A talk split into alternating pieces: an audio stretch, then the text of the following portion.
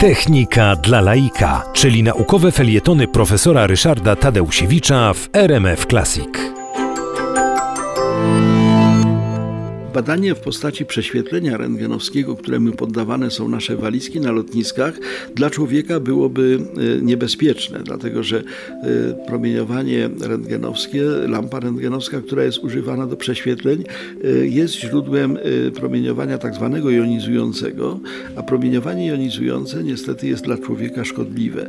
Stąd dla celów medycznych prześwietlamy się niekiedy, musimy to robić, bo stawką jest nasze zdrowie i życie, ale gdyby e, prześwietlać pasażerów e, na lotniskach, no to mogliby mieć e, słuszne pretensje. Wielokrotne tego typu zabiegi mogłyby prowadzić wręcz do białaczki. Natomiast to, co robi, robią bramki na lotnisku, to są pomiary dwojakiego rodzaju. Pierwszy pomiar to jest pomiar indukcyjności. Okazuje się, że w polu magnetycznym, zmiennym polu magnetycznym, nasze ciało reaguje inaczej, natomiast przedmioty metalowe reagują zdecydowanie inaczej. To pole magnetyczne zostaje zaburzone. Wobec tego, jeżeli przez bramkę na lotnisku przechodzi ktoś z czymś metalowym, to ten metal y, jest w stanie to pole magnetyczne zakłócić, a wykrycie tego zakłócenia może być alarmem, że, że ta osoba przenosi jakieś przedmioty metalowe. Oczywiście bywają sytuacje, w których na przykład ktoś ma jakieś no, implanty, na przykład e, stawu biodrowego, no i wtedy ten metal jest częścią jego ciała.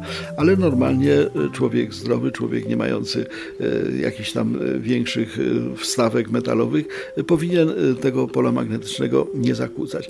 To badanie jest nieszkodliwe, dlatego że pole magnetyczne, które się używa, jest polem bardzo słabym, jest zresztą dowiedzione, że jest nieszkodliwe.